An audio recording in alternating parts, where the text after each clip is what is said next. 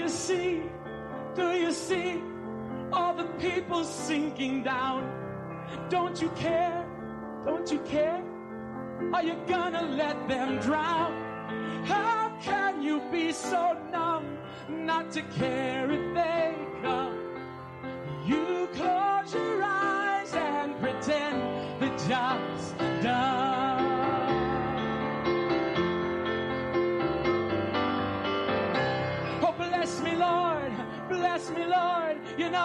all I ever hear. No one aches, no one hurts, no one even sheds one tear. But he cries, he weeps, he bleeds, and he cares for your needs. And you just lay back and keep soaking it in. Oh, can't you see it's such sin? Cause he brings people to your door and you turn them away as you smile and say, God bless you, be at peace. And all heaven just weeps.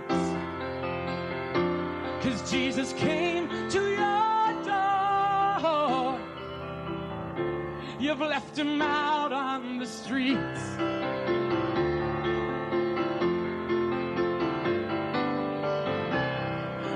Open up, open up, and give yourself away.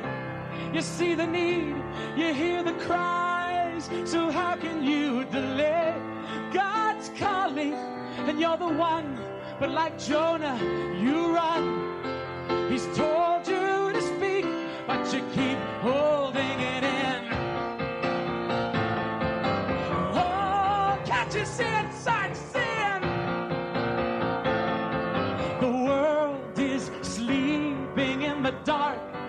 the church just can't fight cause it's asleep in the light.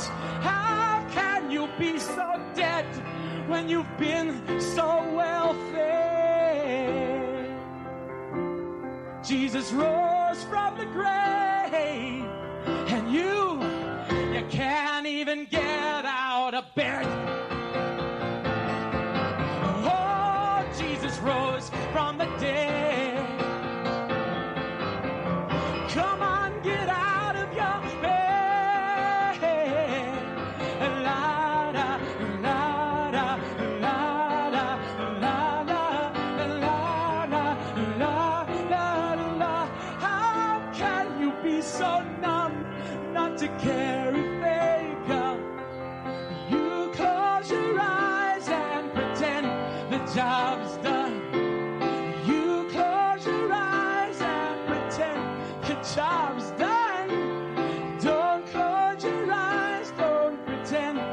Job's done.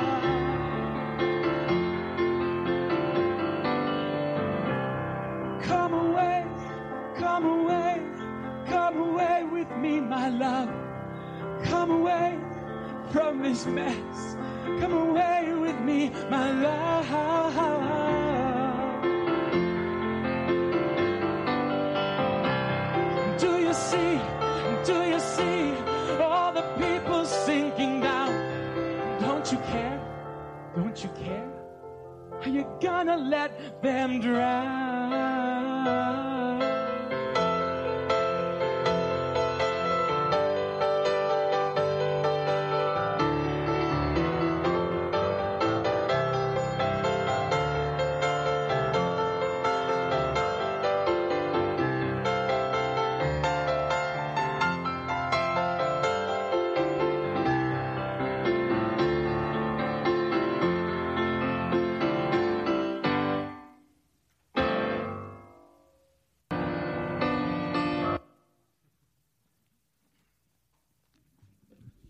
Good morning. My name is Doug. I play in the worship team, and I'm an elder here at Maricopa Springs. Um, let the lost be found and the dead be raised. In the here and now, let love invade. Let the church live loud, our God will say. We believe, we believe. And the gates of hell will not prevail, for the power of God has torn the veil. Now we know your love will never fail. We believe. We believe. And we have a life giving message. We have life itself that lives within inside us, eternal life that God's given us. Gabe said I, I looked much better when I, when I played that. Thanks, Gabe. 1978, the height of the Jesus People movement slash revival. They say one of the, the last, or if not the last, great revival in the United States. Keith Green was a passionate voice for a generation. Some were so turned off by him because he was so intense, but he spoke the truth. And I did not play that this morning to anger you, make you feel guilty if you're not out leading all your neighbors to the Lord or your coworkers. I played that to, to get you excited. That you would use every opportunity to tell people about your Savior, the lover of your soul, the answer to every problem that faces mankind. Here's just a couple of, of examples of people from the past. John Knox constantly carried the burden for his land, and night after night he prayed on the wooden floor of his hideout refuge from Queen Mary. When his wife pleaded with him to get some sleep, he answered, How can I sleep when my land is not saved? Payne reports that often Knox would pray all night in agonizing tones Lord, give me Scotland or I die. God shook Scotland. John Wesley said, Give me 100 preachers who fear nothing but sin and desire nothing but God, and I care not a straw whether they be clergymen or laymen. In other words, it's not his job. Such alone will shake the gates of hell and set up the kingdom of heaven on earth.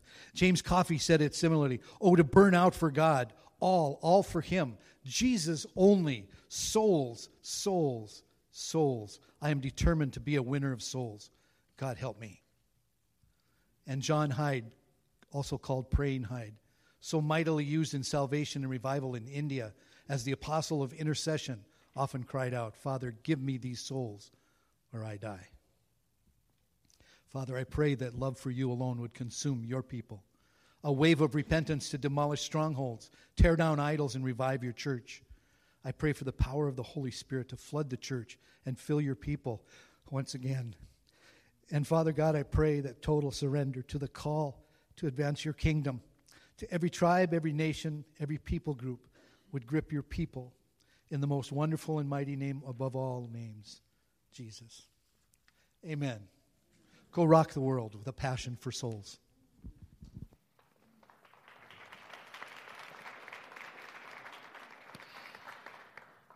Doug, you're bringing it, man. How am I supposed to get up here and even talk after that? Um, yeah, I mean, that, that's why we're here. That's why our church exists, right? Helping people meet and follow Jesus.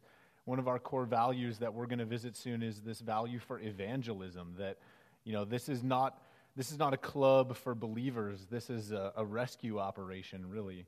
So thank you for being here and being part of it. Um, we're in this series called Heartbeat, and today we're talking about sound doctrine. So I guess we're going to turn a corner maybe a little bit. And at some point recently, um, Leanne and I were, were talking in our house, and it came up that this week was going to be sound doctrine. That's going to be what we're talking about.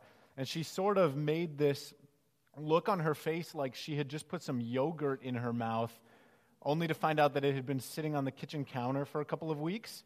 It was sort of like a, mm, you know, you try. Go ahead, try and make that face. Like the, oh, sound doctrine. Oh, right?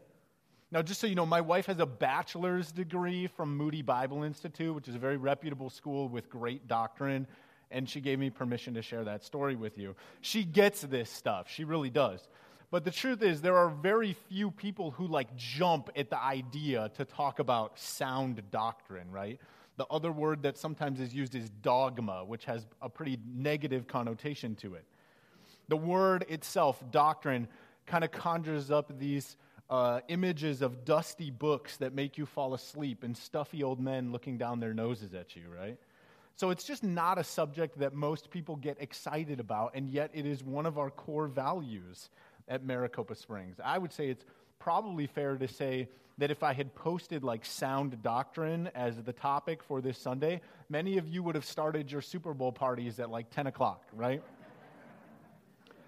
So I have two goals this morning, okay? The first is to raise the value that our church has for sound doctrine because I think that God has a value for sound doctrine.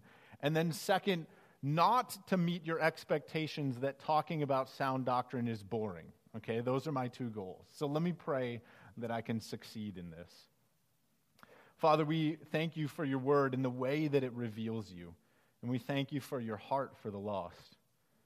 We thank you even for that, that song, even though it may be a hard message to hear, God. We, we thank you for the reminder that you are a God who loves the lost. We are here because you love the lost and you sought us out and you found us. And we worship you for those things this morning. And so, God, I pray that as we talk about sound doctrine today, that it wouldn't be just an academic exercise, that it wouldn't be theory that we're discussing with no application to our lives, but that you would transform us even as we talk about the importance of this value. Would you reveal to us your heart for good doctrine? And we give you thanks this morning that we can come here and praise you as part of this body. Amen. So, why does our church have doctrine as a value, sound doctrine? Is that really necessary? I want you to turn with, your, turn with me in your Bibles to 2 Timothy chapter 4. That's where we're going to start. I just ordered some new Bibles, but I think we gave our last one away this morning. But if you're a guest with us, we would love to give you a Bible in the future. So come back next week and hopefully we'll have some for you. But 2 Timothy chapter 4. While you're turning there, our core value of sound doctrine says this, and I believe it's on the back of your bulletin. It says, We want to know God's word and stand for its truth. We want to know God's word and stand for its truth and the importance of having a high value for the doctrines of Scripture, the truth of God's Word, it really cannot be overstated. It is essential to the church.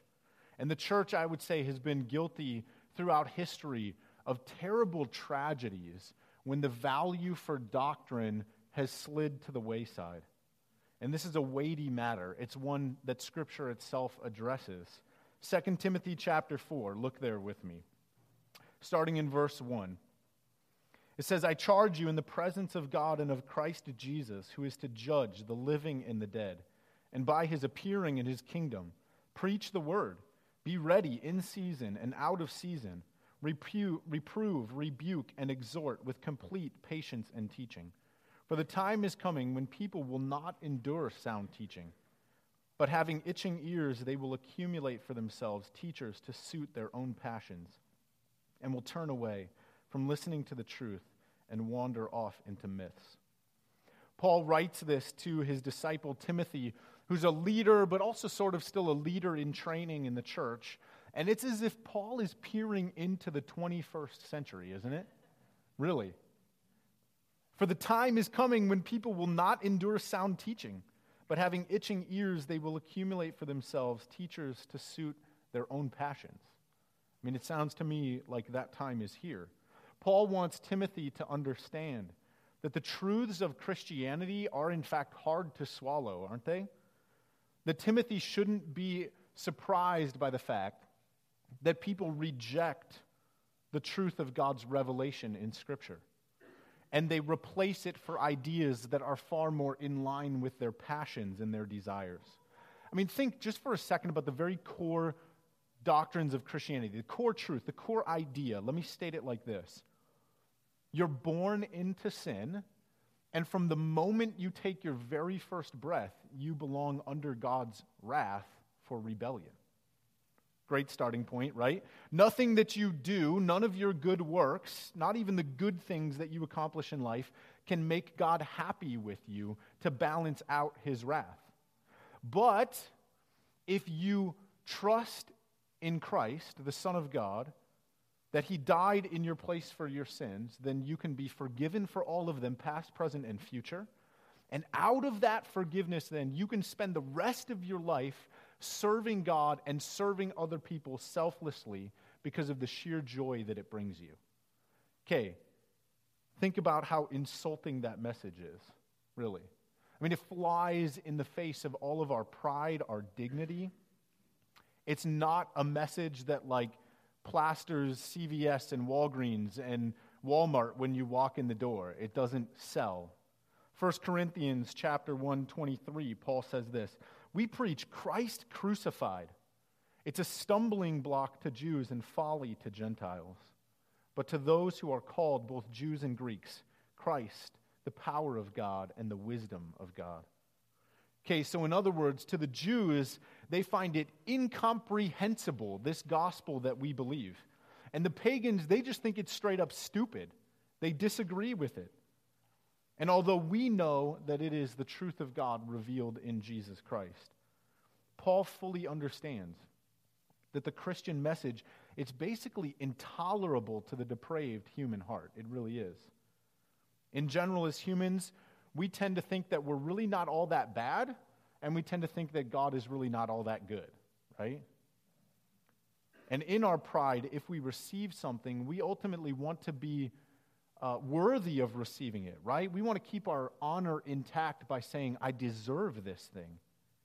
And when it comes to the direction of our lives, laying our lives down for other people and for God, that doesn't sound like freedom. It sounds like slavery in our natural condition. Everything about the Christian gospel, it stinks to our fallen human nature that's just blind to truth and proud in the face of God.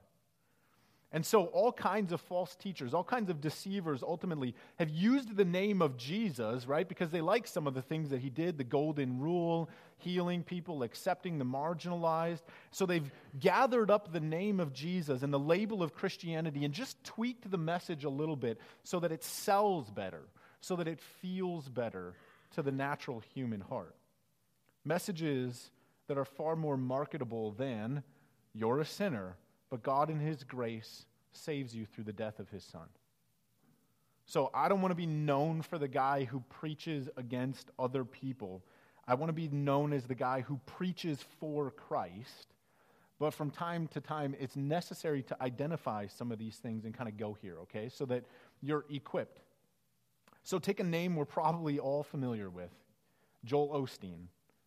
I don't know how you feel about him, but the man is the product of itching ears.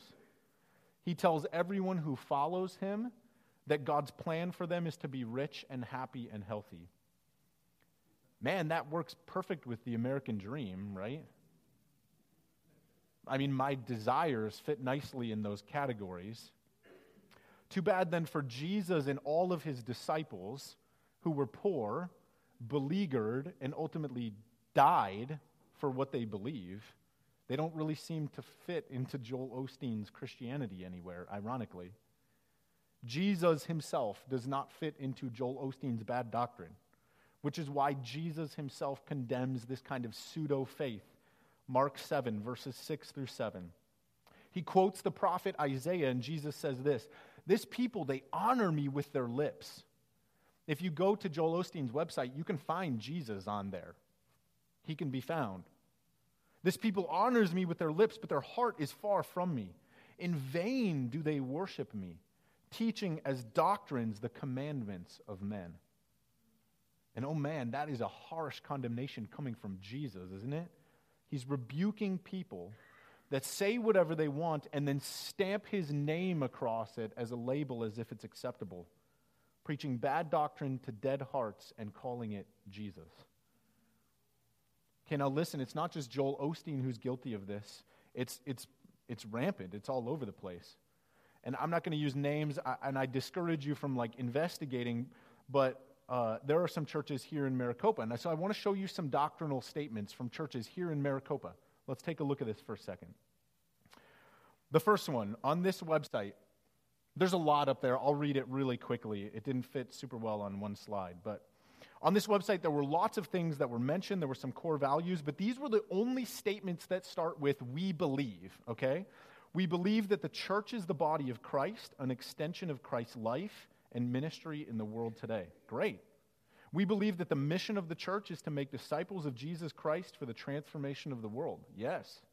We believe that the church is the communion of saints, a community made up of all past, present, and future disciples of Christ. Yes. We believe that the church is called to worship God and to support those who participate in its life as they grow in faith. Absolutely. We believe Jesus is the Lord. We believe that the Lord Jesus invites everyone everywhere to be in relationship with him. Yes. These are all good things. I don't disagree with any of them. But guess what? That's, that's it. That is their entire statement of faith. On this website, there was not a single Bible verse to be found anywhere. Isn't that fascinating? No references to Scripture whatsoever. So I think that we could say these things are absolutely true, but they're only part of the truth, aren't they? There's nothing here about Jesus saving individual people from their sins against a holy God. There's no mention of that. And so I think you could fully agree with the doctrines of this church and ultimately not even be saved because salvation is unclear. And while sound doctrine may not be a subject that's like the most fun thing to talk about, bad doctrine hurts people. Maybe you know because you've been in a church that unraveled because of bad doctrine. It ultimately hurts people. It wrecks lives, it wrecks churches, and it has eternal consequences. Okay, one more from a local church. They just have about salvation. They say this We believe nothing we can do or have done can earn our salvation. We believe salvation is a gift that's to be used in this life here on earth right now. And they reference Ephesians 2 8 and 9. Again, great stuff. I don't disagree with any of that until you begin to realize what's not there. This is all that this church has to say about salvation. And this statement sort of defines how we get salvation, right? At least it says it's a gift that we can't earn, but it doesn't say where the gift comes from. It makes no mention of Christ. We can't earn it, but we don't know that it comes from Jesus as the only source of salvation. And then add to that, it's a statement about salvation, but it doesn't tell us what salvation is. Where, what are we actually saved from? That's very important. In the Bible passage this is taken from, the passage, not just the verse, but the longer passage, the context, we are told what we're saved from. But the, the, the, church doesn't reference that. Ephesians 2 8 and 9, it says, For by grace you have been saved through faith. This is not of yourselves, it is a gift of God, so that no one may, may boast. But in the preceding verses, we go back a little bit further. That, that, and obviously, that's a fabulous verse, right? We fully believe that. That's referenced in our statement of faith. But we go back a little bit further, Ephesians 2, starting in verse 1. I'd actually like you to turn there. I wasn't going to make you, but I think it's important. Ephesians chapter 2. And you know, if you're new to this whole thing, there's an index in the front of your Bible. Use it. There's no shame in using the index. We love it.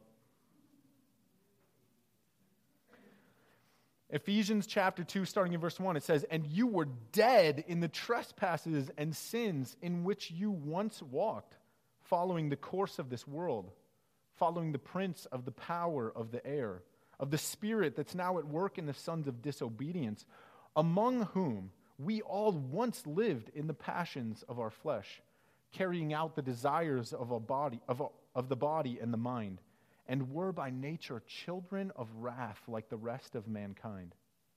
But God, being rich in mercy, because of the great love with which He loved us, even when we were dead in our trespasses, He made us alive together with Christ. By grace you have been saved. Salvation means that we're saved from sin. And this is the part of sound doctrine that we need to be sure that we stand for. I mean, it's only one part we need to be sure we stand for, but it's an important part.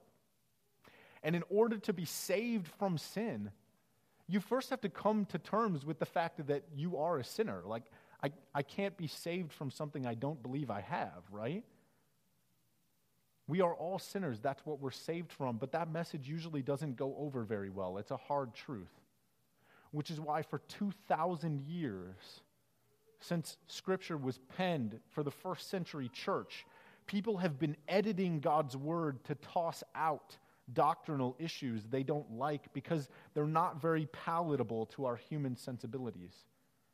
Like, ours is not the first generation to try this. And Paul knew this would happen, so he warned us against false teachers and bad doctrine. Let me read it again.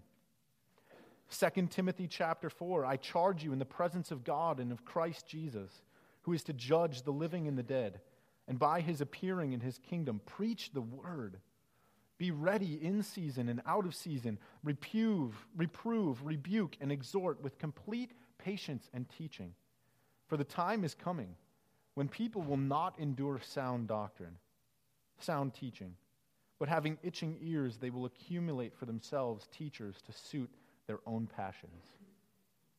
So I admit, maybe doctrine can be a boring subject, right? Words like supralapsarianism, transubstantiation, and Eutychianism.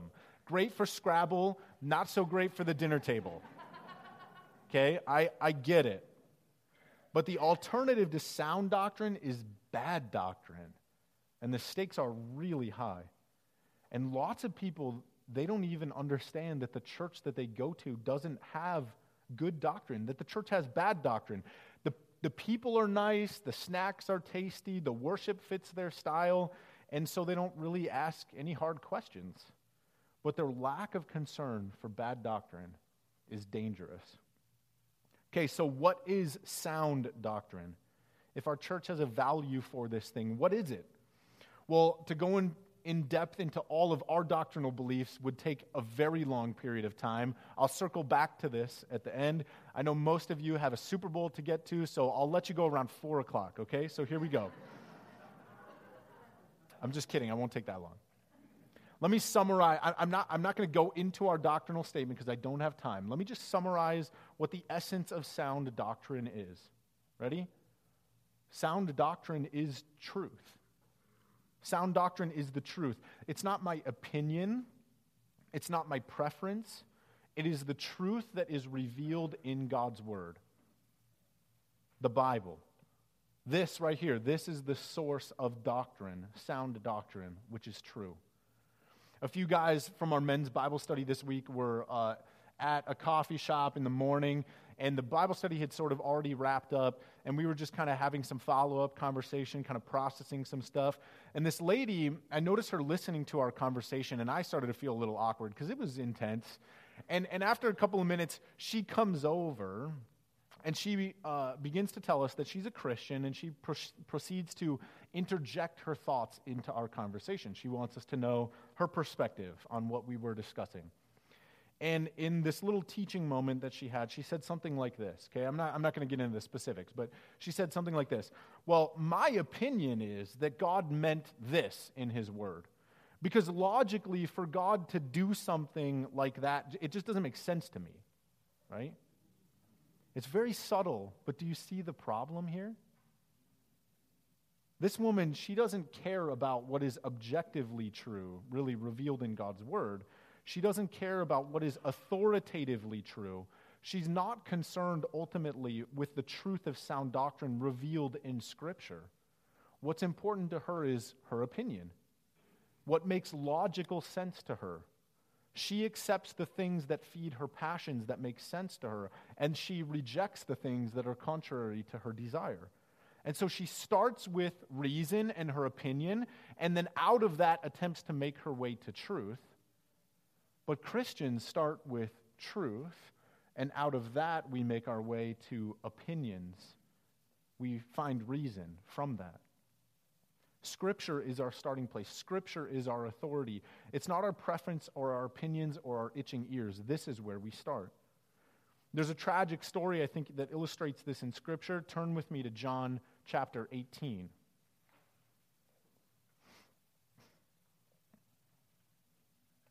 The Gospel of John, chapter 18. Jesus, he's been arrested by the Jewish leaders, and since they don't have the power to put him to death because they're under Roman authority, he's been handed over to the Romans so they can request that Jesus be executed. And the Jews then go to Pontius Pilate, the Roman uh, governor, and they ask him to execute Christ because they hate Jesus. And so Pilate's in this sticky situation. He doesn't even really know what Jesus has done yet, but he's got this mob at his doorstep. And so, to find out the crime that Jesus has committed, he engages in a dialogue with him, starting in verse 33 of John 18 says So Pilate entered his headquarters again and called Jesus and said to him, Are you the king of the Jews? And Jesus answered, Do you say this of your own accord, or did others say it to you about me? Pilate answered, Am I a Jew? Your own nation and the chief priests have delivered you over to me. What have you done? Jesus answered, My kingdom is not of this world. If my kingdom were of this world, my servants would have been fighting that I might not be delivered over to the Jews but my kingdom is not from this world. Then Pilate said to him, So you are a king? And Jesus answered, You say that I am a king. For this purpose I was born, and for this purpose I have come into the world, to bear witness to the truth. Everyone who is of the truth listens to my voice. Pilate said to him, What is truth?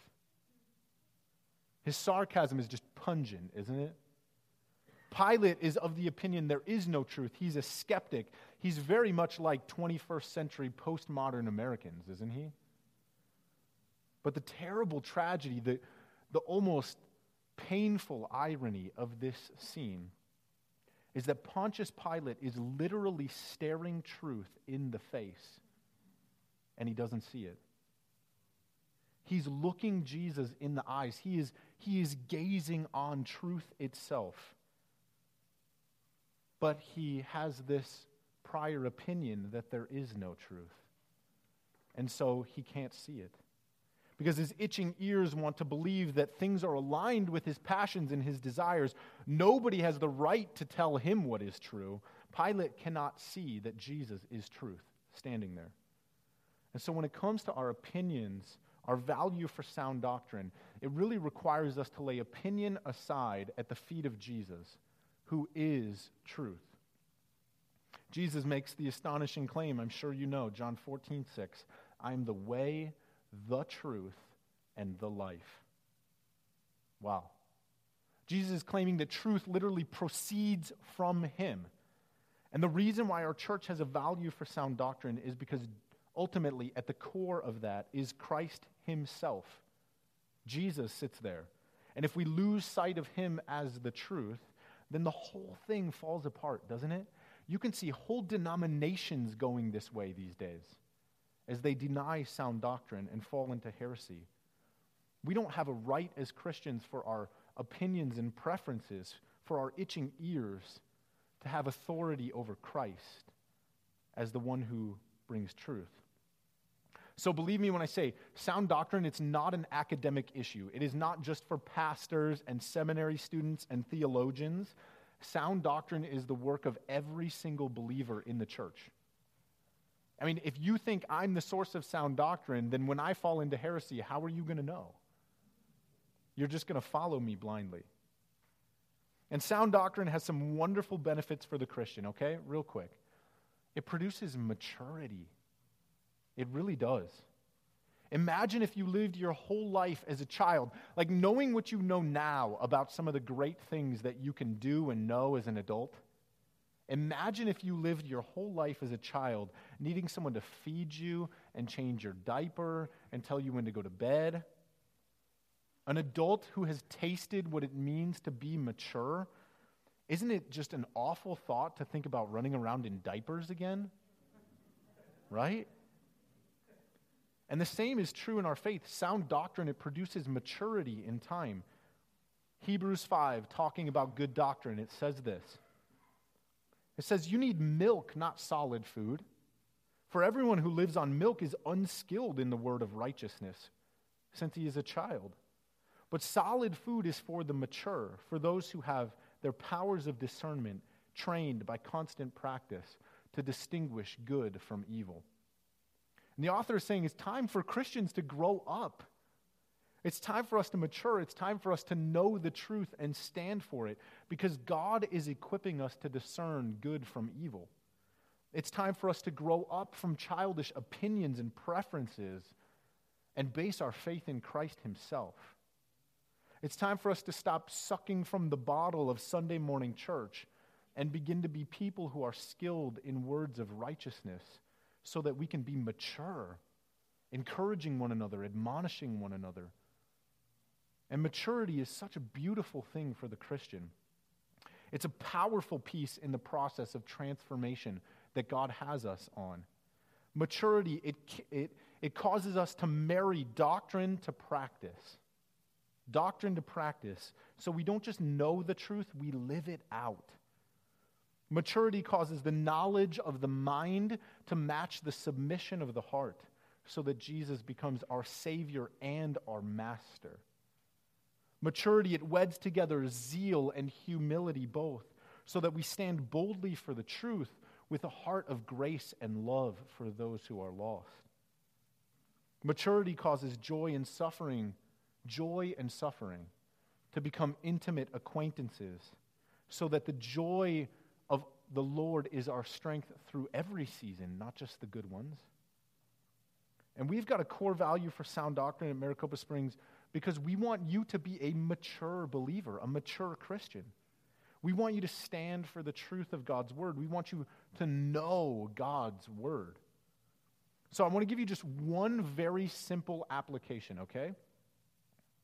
It's not going to instantly make you more mature but it will begin a journey of growth in maturity. And I'd be willing to bet that only a tiny number of you in this room have ever actually read our church's statement of faith. You, you trust me, thank you. You trust our elders. You like the experience here, but you've never really looked closely at what our church claims to believe. And I've actually brought enough copies, I think, for every single person in this room to take one home and read it. If you lose it, you're not off the hook because it's on the website. And, and what I really want you to do is not just read our statement of faith so you can be like, yes, check, I agree. After every statement is a reference to Scripture. I want you to go and cross reference the statements of belief with the passages in the Bible. And I want you to read each one of those. Take the next week or the next month, however long you think it might take you, and do some research here. And maybe even you might find, hey, Grady, I love the references that you have here, but I think this is another really important one that you should have here. And maybe we need to add some more references to Scripture there. But let's see as a church together what God begins to do as we search His Word and come to understand His truth more. As a family, as a church family, how might we grow and mature together as God aligns our value for sound doctrine with His value for sound doctrine? Would you join me in that? I'll make those sheets available in the back of the room after this service. Let me